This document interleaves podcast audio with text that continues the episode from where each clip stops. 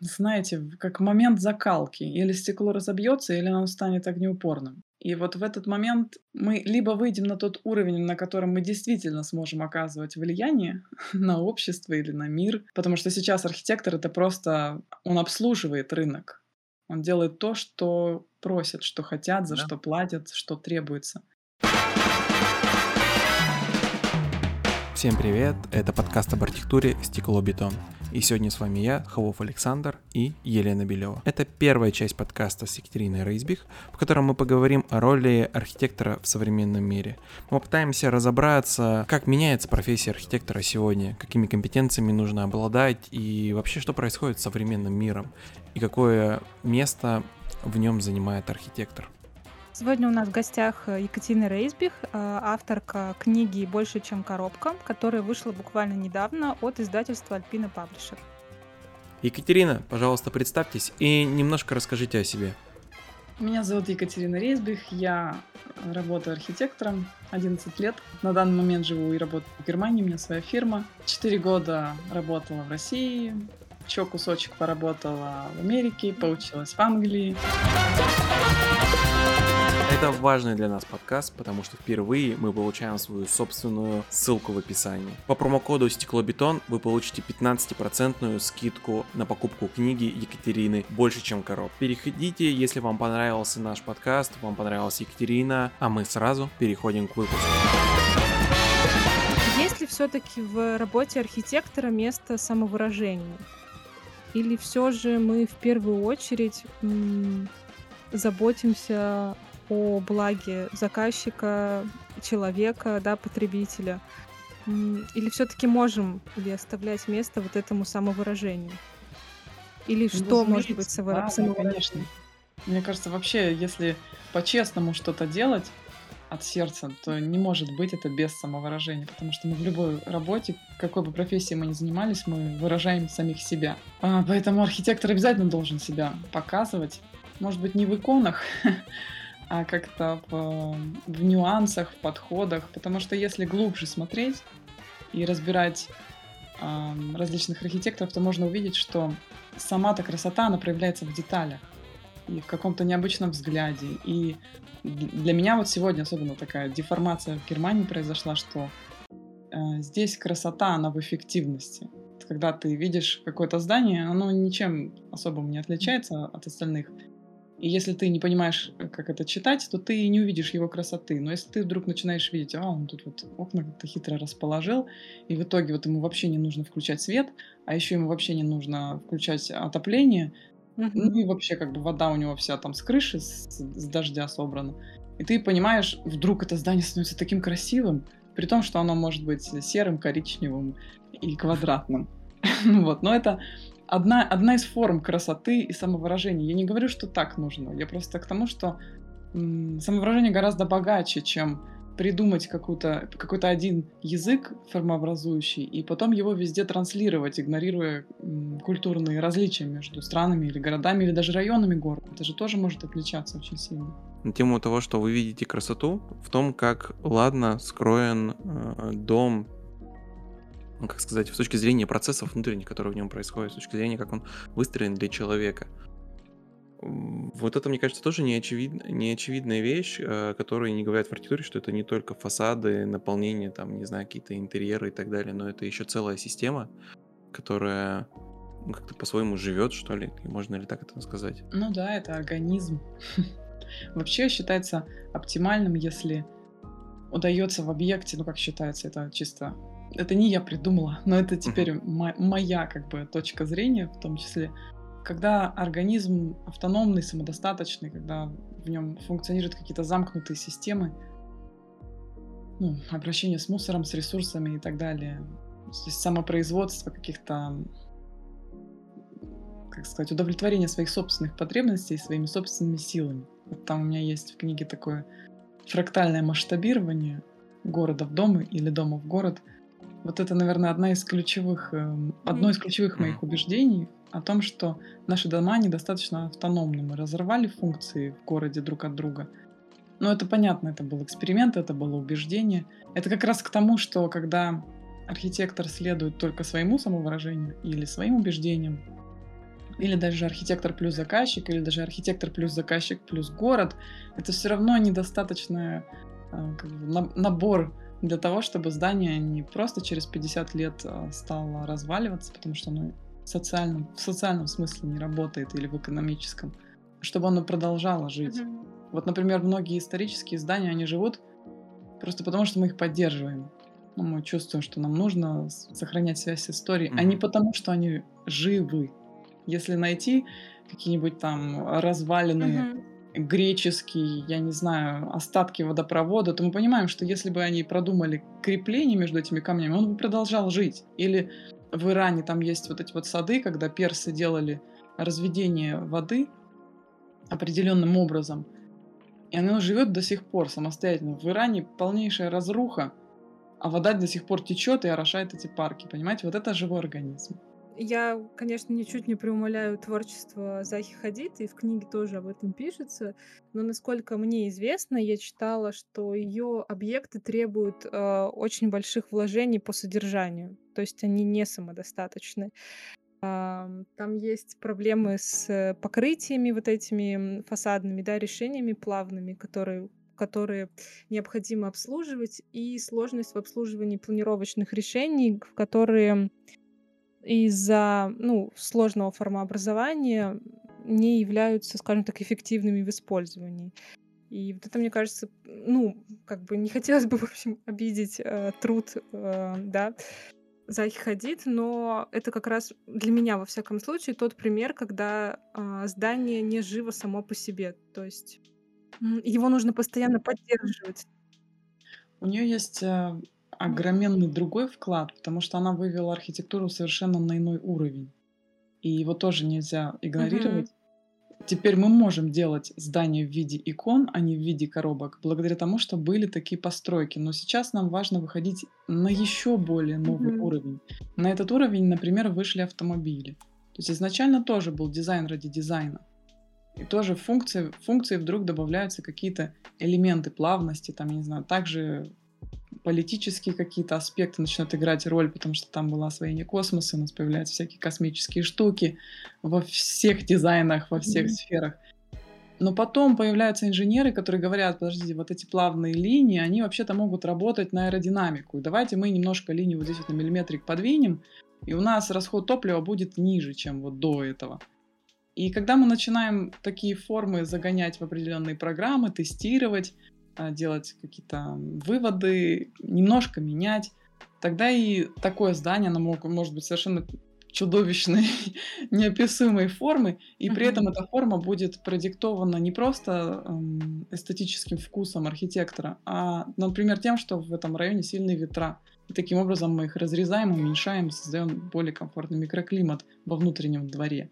Ну, как пример. Ну, получается, что такая э, Захадид выполнила роль э, расширения границ. Понимание, наверное, архитектуры. Не, не, не в смысле ее, вот как правильно сказали, что это архитектура не в смысле коробки, а архитектура в смысле вот иконы. И теперь э, мы можем смотреть на архитектуру и так.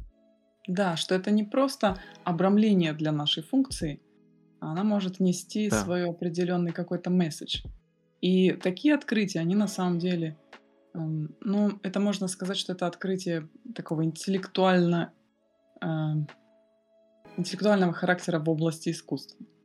Если про черный квадрат я однажды слышала такую гипотезу, что это в Лондоне преподаватели мне говорили, что вы знаете, что а, вы можете сейчас ничего не видеть, но с черного квадрата начался весь минимализм.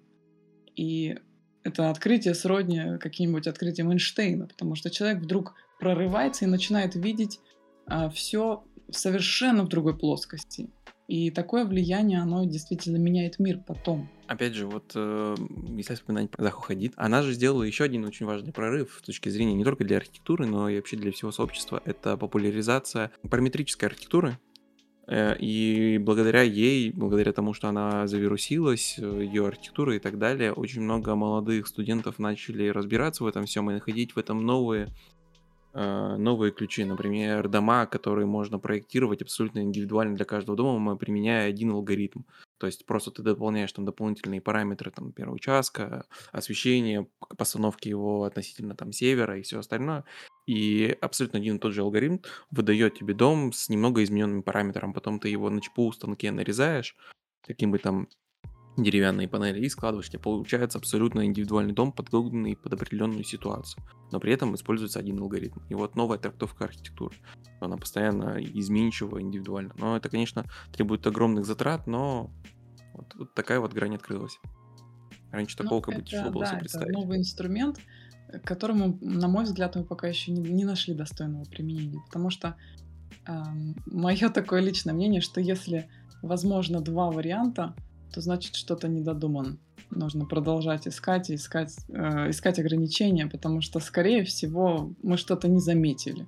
У нас э, уже э, этот тезис на самом деле э, кажется очень у нас были ребята из резюме, и они сказали, если у вас есть три варианта для заказчика, то значит у вас нет ни одного варианта. Ну, Да, да. как раз-таки о излишней вариативности, значит что-то не предусмотрели, не увидели. Ну вот параметрика могла бы помочь как раз с охватом всех ограничений, потому что все-таки человек не в состоянии сразу в, од- в одно мгновение даже архитектор со своим пространственным структурным мышлением тоже иногда не в состоянии запомнить все нюансы. Параметрика могла бы это помочь. Я три года назад психанула, как говорится, и хотела сделать приложение, которое заменяет архитекторов в проектировании офисной недвижимости. Потому что мне казалось, это настолько глупая вообще работа. Мы занимаемся ну, то есть приходит арендатор, там какой-нибудь крупный BMW или SAP, и у него такая пачечка в 40 листов, в которой он говорит, ну, в общем, мне нужно там столько-то кабинетов, 15 секретарей, а каждый директор должен быть возле секретаря, а каждый второй директор возле окна. Ну, и то есть набор таких функций, которые ты сидишь и в своей голове вот как пятнашки переставляешь туда-сюда. Это, конечно, прикольная игра, я очень люблю головоломки, и все детство просидела с пазлами. Но в какой-то момент ты хочешь выйти на новый уровень. И вот мы с программистом там 6 месяцев собирали, значит, этот прототип. И я не прошла стадию э, угу. проверки, скажем так, клиентской гипотезы, вернее, своей гипотезы, что клиентам это нужно, потому что все упорно отпирались, что им это не надо, они это не хотят. Это, к слову, о консервативности архитектуры. Вот. Но через какое-то время появились уже инструменты, с Цюриха это пошло, появились инструменты, где ты там тащишь квадратик или треугольник, и в нем уже расползаются диваны привязками к стенам, то есть это уже все, все есть. Но пока еще оно не решает проблему, но пока просто как красивая игрушка. Ну, опять же, вот э, если говорить про искусственный интеллект и инструменты, то очень много девелоперов уже разрабатывают собственные инструменты, для участка анализа территории, для посадки туда объектов и анализа, сколько туда можно посадить и так далее. Это один из инструментов. Но опять же, вот насколько я знаю, ПИК э, разрабатывали такой инструмент, но Не для генерации фасадов его они не только для генерации фасадов. У них был э, алгоритм, который позволял им э, взять участок, проанализировать, посадить туда дом и понять, сколько они из него могут выжить. То есть алгоритм это все делал. Опять же, и в Китае, по-моему, есть такие алгоритмы, которые там целые районы, целые да. кварталы просто засаживают. Да. Вот. И тут в связи с этим вопрос. Пока это просто, да, игрушки, пока никто на самом деле на них полностью не полагается, все равно принимают, э, обращаются к архитекторам для того, чтобы тут просто люди проверяют гипотезу этим, ну, а потом просто приглашают архитекторов, которые должны подтвердить им эту гипотезу уже авторитетно. И в связи с этим, с развитием этих инструментов в дальнейшем, не изменится ли роль архитектора у нас? Не уйдем, не, не уйдем ли мы в небытие? Или так останемся Игрушкой для дядек с деньгами. Или пора остановиться программистами, пока не поздно. Ну вот я о чем и говорю, что если мы останемся такими же консервативными и защищать свой мирок, то по нам потом будут реквием петь во всей архитектурной отрасли. Потому что если я дошла до Альянса и до ФАУКБ со своим прототипом на коленке разработанный, а ПИК и китайцы уже сделали какие-то алгоритмы, которые более-менее собирают в кучу 5, 10, 20, 50 факторов, то это совсем не за горами, когда просто все факторы наконец-то накопятся, и получится алгоритм, который полностью все считает и изучает все нюансы. Потому что когда я со своим этим калькулятором пошла коллегам-архитекторам, здесь немцам, а немцы вот 500 тысяч раз консервативнее российского рынка.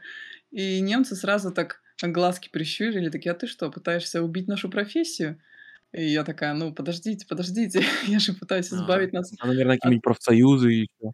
Да-да-да, пытаюсь избавить нас от э, Крутины. глупой работы. Понятно, что это нас пока кормит, но наивно полагать, что за этим будущее. Поэтому я говорю, нужно изучать смежные дисциплины, синтезировать, экспериментировать, искать что-то новое, потому что алгоритм, он может найти решение для проблемы, которую ну, кто-то, программист, в нее заложил, или алгоритм, который он заложил.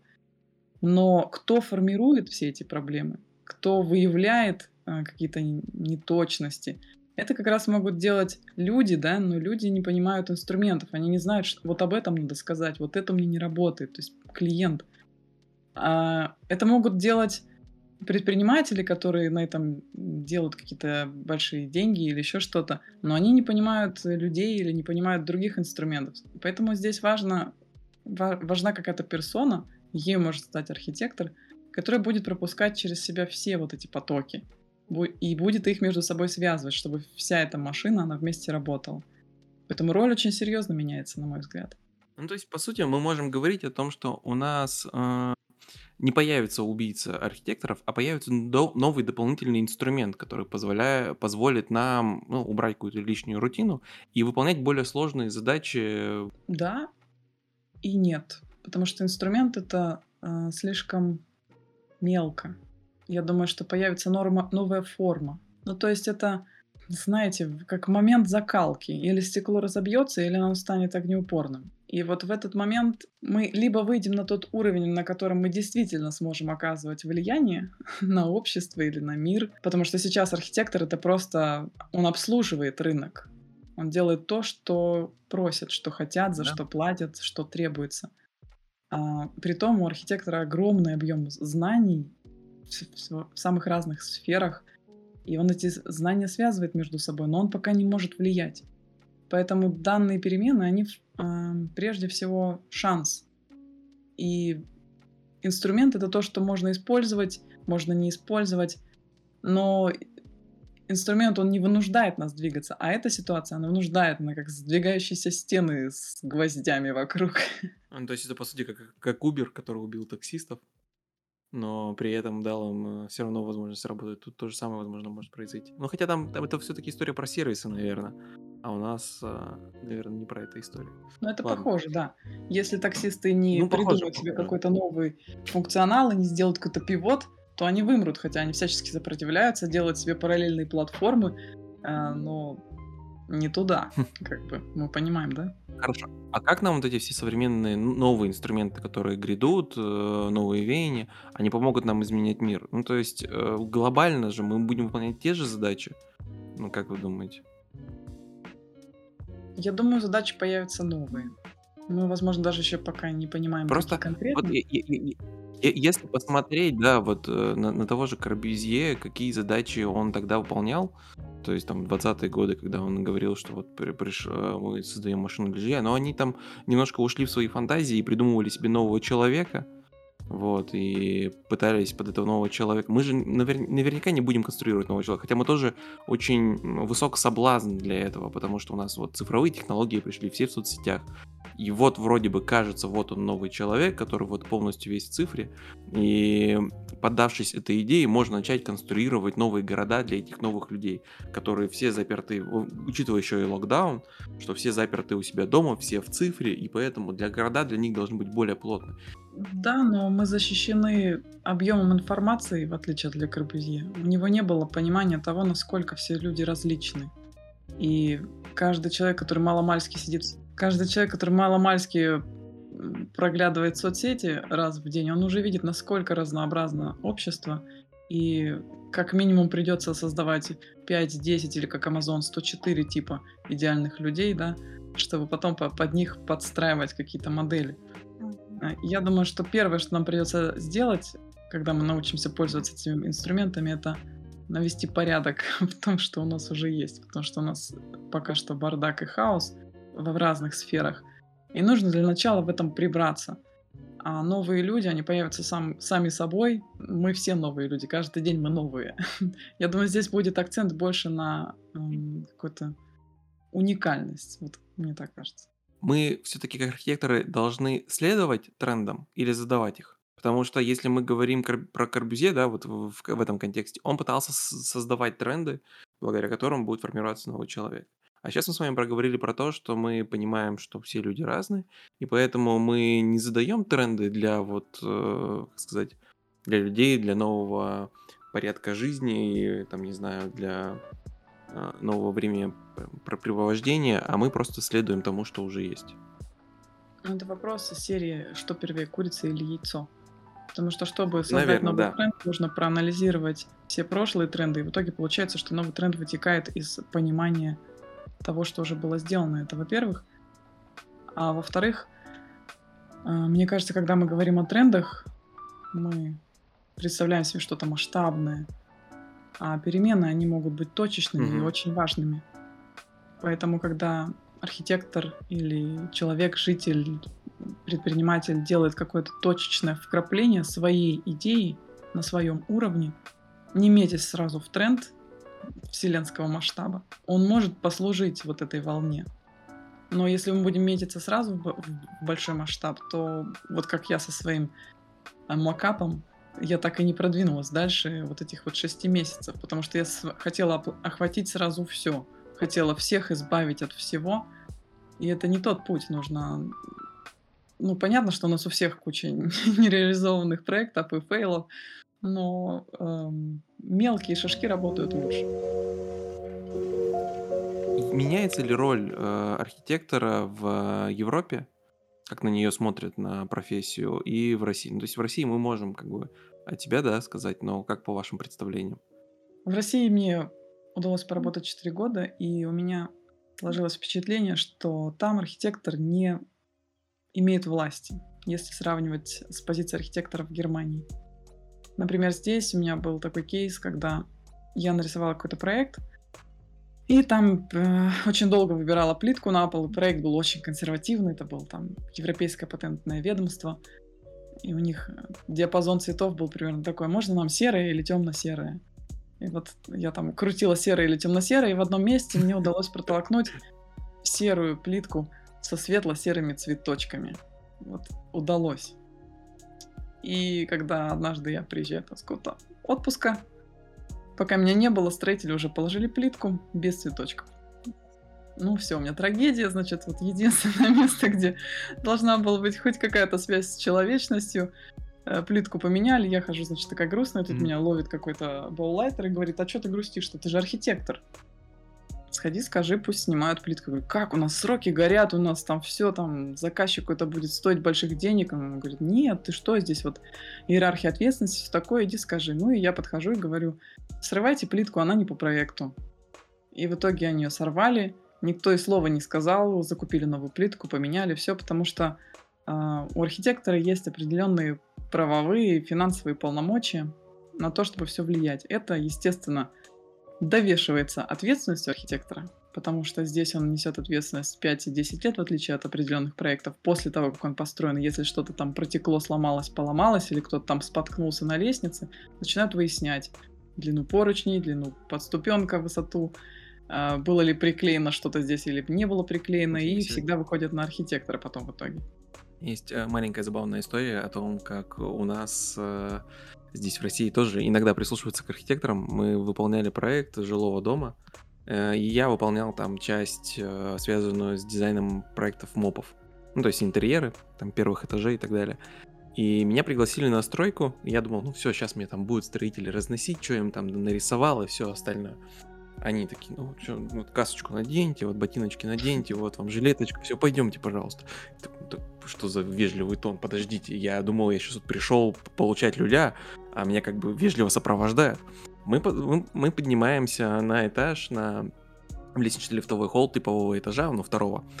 И они мне показывают, они э, по проекту наклеили плитку на, на фасад стены, где э, находятся лифтовые шахты, ну, то есть лифтовые двери. Вот. И, и они спрашивают меня, вот скажите, вот мы, у вас в дизайн-проекте было нарисован шовчик, что он идет вот здесь вот так вот параллельно, вот так вот, типа, они перепрыгивают, а мы вот, вот так вот сделали, нормально или лучше убрать? Я такой, лучше убрать. Они такие, хорошо, уберем, хорошо, уберем, уберем. Скажите, а вот здесь вот у нас вот маленький вот шовчик, плиточки, вот так вот, вот, вот так вот она заходит, вот так вот, тут правильно? Я говорю, нет, неправильно, нужно сделать по проекту. Они такие, хорошо, хорошо. Я так удивился. Это первый раз в моей жизни, когда строители ко мне относились просто как к человеку, у которого... видимо, я не знаю, что там с ними, может быть, мой гиб что-то с ними сделал, что они стали такие шелковые, просто волшебные, чудесные. Но при этом, когда я пришел я потом на проект, я увидел там, конечно, кучу проблем и недостатков, которые, ну, мы просто, ну, не отслеживали это. У нас там не было такого авторского надзора. Да, да, да, возможно, отвлекали меня. Но я, я так порадовался, что м, бр- за шовчики они вот прям переживали. На самом деле, вот э, коммуникация со строителями может очень многое дать, и архитекторам в том числе, потому что строитель, вот эти вот шовчики, все болтики, нюансики, они их все Мгм. видят круглосуточно и очень близко к сердцу воспринимают, если там какой-то стык не тот. От них можно очень многому научиться. Это тоже такой момент в разность в подходах в России и в Германии, что в России, я помню, я работала в фирме, и нас, к сожалению, не пускали на стройку. Ну, все время, да времени нет, да заказчик не заказывал, там, значит, надзор, поэтому давай быстренько следующ- к следующему проекту переходим. И получалось, что проекты выходили из-под пера и отправлялись сразу на стройку без надзора. Общения между архитекторами и исполнительными строителями не было подрядчиками. И архитектор, у архитектора не было возможности понять, что он сделал не так. Это я молчу про эксплуатацию, то есть общение архитектора с конечным пользователем, который в итоге потом эти- этим зданием пользуется. Я просто слушаю историю про то, как шовчики, и, э, значит, проспрашивают про шовчики, а у нас бывало двери не там делали, там, или вообще не делали. Э, Одно, одно другому не мешает, ведь тебя могут спросить про шовчики, а про дверь молчать, потому что потом прилетит это или еще что-нибудь. Как бы, ну вот, правильно сказала Екатерина, что отвлечение внимания. Нет, на самом Да. деле здесь то же самое. Здесь есть строители хорошие, есть не очень хорошие, на всяких попадали. И потом каждый, ну, очень часто заказчики приходят со своими бригадами, особенно здесь, в Мюнхене, поскольку я много Мгм. работаю с русскоговорящими заказчиками. Все хотят привести брата-свата откуда-нибудь, чтобы он быстренько все это сделал. И, ну, я как бы иду на уступки, окей, все, все для вас, как хотите. Просто потом сложнее курировать такую стройку, приходится... От, от такого строителя, естественно, мало чего научишься, приходится потом еще спорить, говорить, что нет, сейчас уже другие методы, другие, другая технология. Наверное, в любом случае, вот мы говорим, что разные строители бывают тоже в Мюнхене, но в любом случае, мне кажется, качество, ну, основная планка качества, она выше, чем, наверное, в России. Или нет? Да просто подход другой. Ну, вы Просто сравниваете... повторю. Немцы — это просто техническая нация. Они тащатся от всего технического, у них это просто религия целая. Вот когда, э, когда я изучила немецкий язык, это такое преимущество, потому что ни на каком, ни на английском, ни на каком русском, ну, к сожалению, только три языка знаю, все, закончился список, не найти книг по, с, таким, с таким количеством деталей, описанием технологий, процессов и так далее. С другой стороны, сложно читать, потому что там нет вообще никакой человечности, там просто перечисление процессов, как это работает, это не работает. Но это интересно нам, потому что я очень вы- сильно поднатаскалась здесь. Один, однажды у меня было, было сотрудничество с а, одним баварцем. Он занимается гипсокартоном. Только гипсокартоном. Его отец занимался гипсокартоном. И вообще все они занимаются гипсокартоном. И, в общем, это такой был, не знаю, профессиональный экстаз. Потому что все про него говорили. Вот там Хердюк все знает о гипсокартоне. Я его встречаю, говорю, здравствуйте, Хердюк. Он говорит, здравствуйте, я все знаю о гипсокартоне. Было такое общение. Люб- любой, любая деталь, любой момент, он все знает, просто все. И каждый раз появлялось что-то, чего я не знаю, и он с таким наслаждением закатывал глаза, типа, о господи, архитектора, вы ничего не понимаете вообще в гипсокартоне. Но с такими раб- людьми работать одно удовольствие. Прекрасно. Я, Я почему-то подумала, что фамилия у него Кнауф должна быть. Или Линднер, да? Я просто сегодня завтракала, когда, значит, в попыхах э, перед записью э, встретилась с подругой и рассказала ей о книге. И я подумала, что, ну, как сейчас как раз говорили о том, как может э, архитектор повлиять, и вся эта история с, э, да, с заказчиками, которые сейчас в России, во всяком случае, э, немножко под себя подбирают, да, архитекторов. Я подумала, что вот она не архитектор. И, возможно, прочитав эту книгу, э, она совсем иначе взглянет на то, как, э, да, выстраиваются взаимосвязи, как э, работает пространство, что на что влияет.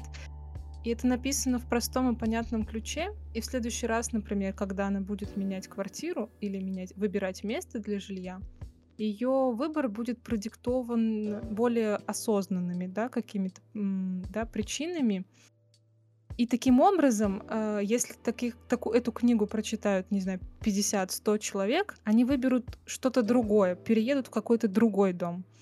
И таким образом будут дрессировать заказчика, заставляя его, ну, если не заставляя, то провоцируя его строить другие пространства, да, по-другому формировать дом. И вот мне кажется, в этом плане архитектор может глобально повлиять. Ну, в, дал- в далекой перспективе, не в близкой, но повлиять на то, как э, выстраивается да, урбанизированная среда. Ну, любая, городская, там, внутриквартальная или даже внутри дома. Ну, вот это, в этом сути, плане. То, что сделал Варламов, как, ну и Варламов и другие урбанисты, угу. когда начал э, рассказывать и показывать, как должна выглядеть среда и что в нашей нынешней среде не так. Возможно, роль современного архитектора меняется, и как бы есть необходимость вот через вашу, вот условно через вашу книжку рассказывать и показывать, что меняется. Что должно меняться, что должно меняться. Да, вы правильно уловили. Суть, и меня действительно вдохновил Варламов с его блогом, как, как и многих. И мне хотелось э, немножко не в том ключе разговаривать, в каком разговаривает Варламов. Он просто пришел в то время, когда ну, наверное, один из первых начал вообще об этом говорить, поэтому нужен был такой тон Да. и нужно такое обрамление. А сейчас, на мой взгляд, нужно немножко сбавлять обороты и начать дружить друг с другом. Мы все поняли, что у нас есть эти проблемы, Да. и нам теперь важно вместе собраться и начать искать решения. И я очень сильно старалась, ну, думала, как же мне так показать, что ну, гнать друг на друга ни к чему не приведет. И как же мне так в итоге показать, что мы все в этом участвуем, и все несем ответственность, и все косячим. И архитекторы, и город, и застройщики, и люди в том числе, те же самые, которые потом в итоге жалуются, что у них нет нормальных домов. И как мне так все это преподнести, чтобы их не обидеть? Я очень долго искал этот стиль э, общения, надеюсь, мне получилось. На заднике книги там собраны отзывы представителей противоположных партий, скажем так. Там есть отзыв художника, есть отзыв застройщика, который, когда читал мою книгу, потом говорил, а вы вообще в курсе, что мы строим? Потому что он прочел книгу и увидел, что там не сильно лестно, ну, то есть там, понятно, я не ни на кого не навешиваю полную ответственность, но я постаралась раскрыть некоторые нюансы. Я говорю, да, я в курсе, что вы строите именно эти дома, и мне было так приятно, когда он сказал, вы знаете, мы со многим согласны, что вы сказали, и мы сейчас тоже начинаем думать в этом направлении. И в этот момент ты понимаешь, что нет злодеев. Застройщик не злодей, бизнес не злодей, город тоже не злодей. Просто э, на тот момент не было инструментов для понимания позиции друг друга. Сейчас они есть замечательная фраза в книге, которая описывала, в принципе, весь характер проблем, когда вы рассказывали, что вы объясняете заказчику, что давайте вот сделаем, применим вот это вот здоровское решение, а он говорит, ну зачем? Рынок, как бы, вот, как бы я потрачу на это лишние деньги, а на рынке на это решение спроса нет. Как бы конкуренты этого не делают, никто этого не делает. Зачем применять это новое решение? То есть должны, вот видя вот эту взаимосвязь, мы понимаем, что должны меняться вообще реалии рынка, должен меняться запрос людей и так далее. И как бы книга в этом плане помогает. Ну, не только книга, но вообще медиа. А вот в первую очередь вот вы написали книгу, мы говорим про книгу. Когда заведете блог, приходите, мы будем говорить про ваш блог. Мне кажется, архитекторам в первую очередь нужно поучиться у стартаперов. Потому что это такая жесткая среда, в которой люди учатся понимать э, потребности клиента. Они идут именно от запроса. создают гипотезы, начинают их тестировать. Если они не, не, ну, не, Да. не удовлетворяются их гипотезы, они начинают их менять под запрос. Понятно, что в процессе потом запрос может поменяться, и решение может потом куда-то вильнуть, но мы не делаем такого глубокого анализа, а зря. То есть мы, по сути, игнорируем требования рынка и требования покупателя. Ну, это звучит достаточно легко, но мы же понимаем, что сфера IT и предоставление услуг в IT, она сильно легче, в смысле, ее легче донести до потребителей, и ресурсов не так много, как на постройку зданий и так далее. Либо, ну, опять же, пользоваться подобными методами, как тактический урбанизм, то есть какие-то такие же инструменты искать, которые дешевые. Ну, просто методами тактического урбанизма здания не построишь. Ну, я вот, да, вот про это и пытаюсь продискутировать, что вот мы говорим э, искать новый запрос, да, нам нужны инструменты, нам действительно нужно искать этот запрос, здесь как стартапера, но я просто говорю о том, что есть ли у нас инструменты для того, чтобы наши идеи и гипотезы опробировать? Ну, то есть я знаю, что, например, ряд застройщиков, когда делают э, проектируют жилье, они закладывают какой-то процент нестандартных квартир, ну там, не знаю, там 2, 3, 4 процента, то есть это 3-4 квартиры на дом, которые вот какие-то вот странные, они тестируют какие-то гипотезы. Ну, то есть, если квартира это не продастся, да, это вот как бы неприятный убыток э, для компании застройщика, но в целом это не критично, и они понимают, что это решение не очень заходит. Или, например, наоборот, если на него, на подобное решение повышенный спрос, они понимают, что вот да, вот каком-то в этом направлении стоит копать. Ну, я вижу только вот такую э, возможность для экспериментов. Знаете, я когда залезла в эту стартаперскую тусовку одним мизинчиком, я была очень удивлена, что для, для меня есть только деньги. Ну вот как я сделала то, а мне заплатили, а потому что они у них им заплатил кто-то, и поэтому они заплатили мне. У стартаперов деньги это просто один из инструментов. Есть множество различных value, с помощью которых можно мотивировать клиентов или покупателей кон- конечных. И деньги, они нелинейные у них. Может прийти какой-то инвестор, принести кучу денег, потому что ты его замотивировал, потому что ты его убедил, что твой продукт будет расти. Вот ценность их подхода в том, что они целятся не в то, что он продастся сегодня, вот эта квартира продастся сегодня, а в то, что она будет расти в стоимости, например, или в сообществе. А, Например, важно собирать, э, вот эти айтишники, да, они накапливают массу пользователей.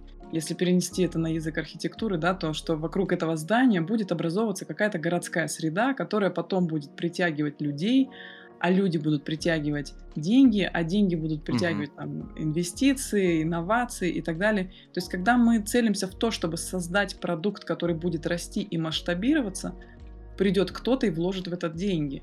Но пока мы создаем просто коробочки. И, естественно, коробочки покупают по, це- по цене коробок. В них нет никакой масштабируемой ценности пока что. Кажется, это еще экономическая история. То есть эм, есть ощущение, что, по крайней мере, в России девелоперы и застройщики пытаются получить деньги быстрее здесь и сейчас. Ну, потому что завтра И- к ним придут. Да, и ощущение, что как бы есть некоторый страх, что завтра не будет возможности. Ну, как бы вот это ощущение постоянного какого-то конфликта и не, ну, как бы не.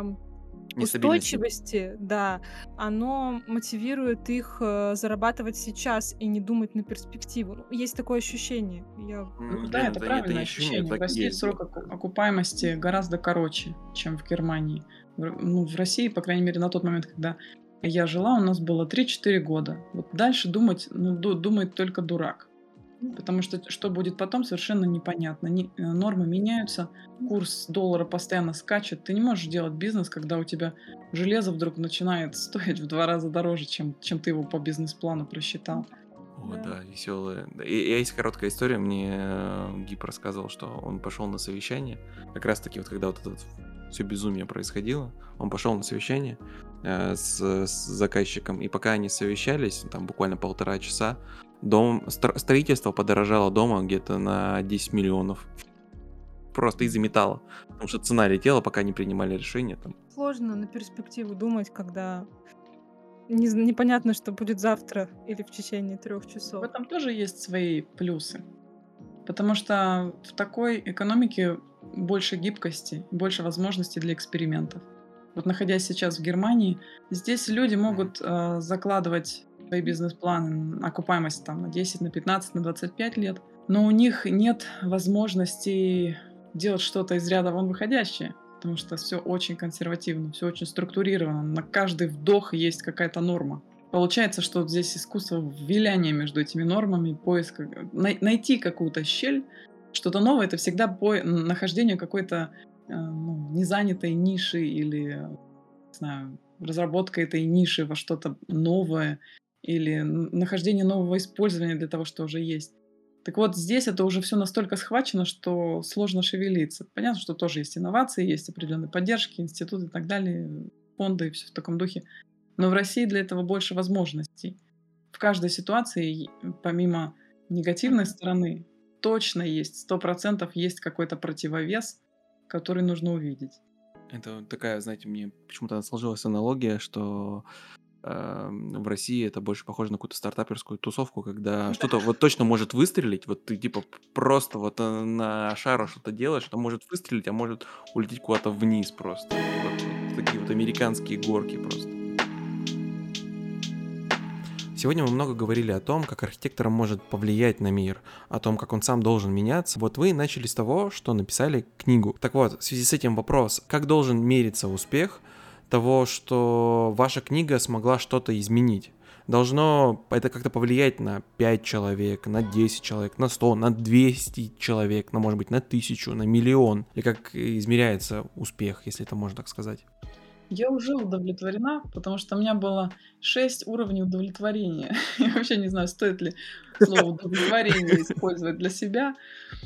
У меня было 6 э, уровней побед так скажем, которые я себе наметила. Первая победа была написать а, книгу. Угу. Я ее написала, потому что у меня был сильный угу. вопрос, вообще смогу ли я это. Потом у меня было заключить договор. Я его заключила. Потом у меня было заключить договор так, чтобы издательство настолько ему все это понравилось, чтобы оно на себя переняло все, все э, затраты. Дан. Потом у меня было, чтобы книга понравилась людям. Мы пока этого не знаем. А потом мне еще две. Поэтому Сейчас пока проходим эту стадию и посмотрим, понравится ли книга людям и какой будет результат.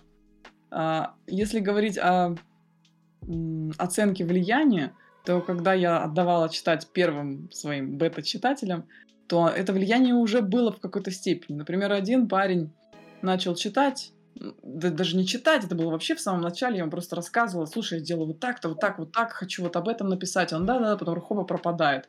Ну, как бы карантин, понятно, что все что-то где-то, но он отключает телефон и не отвечает на, зам- на звонки, начинает mm. переживать, что же произошло. Казалось, он переделал подвал в доме. Он живет в частном доме, и вот ему вдруг приспичило, что точно у него уже есть там такая большая территория, надо срочно ее переделать. Вот он две недели или сколько там строил какие-то шкафы. Я такая, ну класс, работает. Другой парень такой, так, я вот езжу там куда-то на работу каждое утро, стою на остановке, надо там турник провесить но оно не повесилось. Пока только говорил. Суть в том, что он настолько далек от архитектуры, что он, в принципе, вообще начал это говорить. Поэтому опять галочка. И напоследок, Екатерина, как э, вы видите роль архитектора сегодня? Мне кажется, мы входим в такую фазу экспериментирования.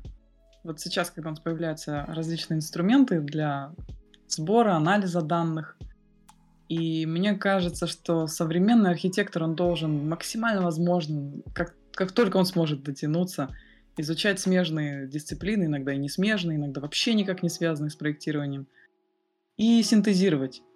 И вот я сегодня вижу роль архитектора вот в этом синтезе бизнес-моделей, социальных каких-то экспериментов или э, тестирования гипотез различных. Вот на пересечении таких э, вопросов, ответов фактов должна рождаться архитектура как ответ на какие-то социальные вопросы или экономические.